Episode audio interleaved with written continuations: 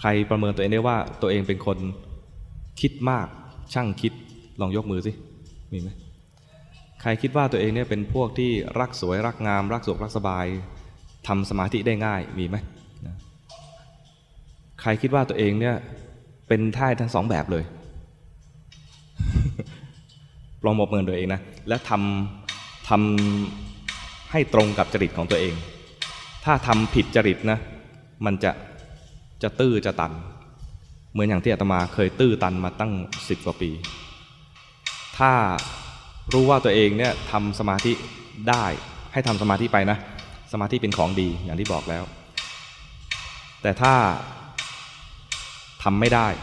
ไม่ต้องเสียใจไม่ต้องเสียใจก็เจริญปัญญาไปก่อน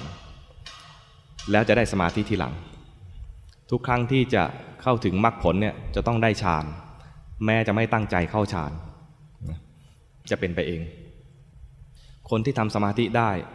ให้นำกำลังจากการทำสมาธินั้นให้มาดูกาย เห็นกายไปก่อน เจริญกายยกตาสติ เพราะจิตที่กำลังมีสมาธิแบบทำได้ทั่วๆไป มักจะเป็นสมาธิแบบนิ่งๆเนี่ยนะพอจิตมันนิ่งแล้วเนี่ยมาดูจิตเนี่ยจะไม่มีอะไรให้ดู ถ้าดูได้ก็ดูแล้วก็ไม่เกิดปัญญา เพราะว่าปัญญาในพุทธศาสนาคือเบื้องต้นเห็นเกิดดับ แต่พอมันนิ่งๆแล้วเนี่ยมันไม่เห็นเกิดดับ เมื่อเมื่อไม่เห็นเกิดดับก็ไม่เกิดปัญญา เพราะฉะนั้นวิธีที่ท่านจะให้คนทำสมาธิจิตนิ่งแล้วเนี่ยนะให้มันเดินปัญญา ท่านก็ให้ไปพิจารณากายก่อน ให้จิตมันทำงานก่อน ไปพิจารณากายเห็นว่ากายนี้ไม่สวยไม่งาม ดูไปแล้วให้เป็นซากศพ ย่อยสลายเป็นกองกระดูกแล้วก็กลายเป็น ขี้เท่าผุยผงไป หมดกายแล้วไม่มีอะไรให้ดู ค่อยย้อนมาดูจิต สุดท้ายก็มาที่จิต ส่วนคนช่างคิดทำสมาธิไม่ได้เข้าตรงสู่จิตเลย เห็นจิตเนี่ยถ้าคนทำสมาธิไม่ได้นะนะ จะเหมาะกว่าคนทำสมาธิได้ตรงที่ว่า จิตของคนฟุ้งซ่าน มันเดี๋ยวคิดนู่นเดี๋ยวคิดนี่ คิดนู่นคิดนี่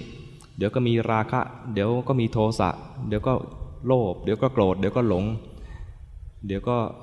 มีสุข เดี๋ยวก็มีทุกข์ เปลี่ยนแปลงไปเรื่อยๆ คนที่มีสมาธิเนี่ยนะ เวลาทำสมาธิอะไรเนี่ยก็เอาใจส่งไปวัตถุนั้น อารมณ์นั้น แล้วอยู่นิ่งๆ ใจมันไม่ค่อยเปลี่ยนแปลง จะมาดูใจก็ไม่เกิด ไม่เกิดอะไรให้มันไม่มีอะไรเปรียบเทียบให้มันเกิดปัญญา แต่คนที่มันฟุ้งซ่านเนี่ยจิตเปลี่ยนไปเปลี่ยนมาอยู่เสมอ เรียกว่าแทบจะตลอดเวลา จะมี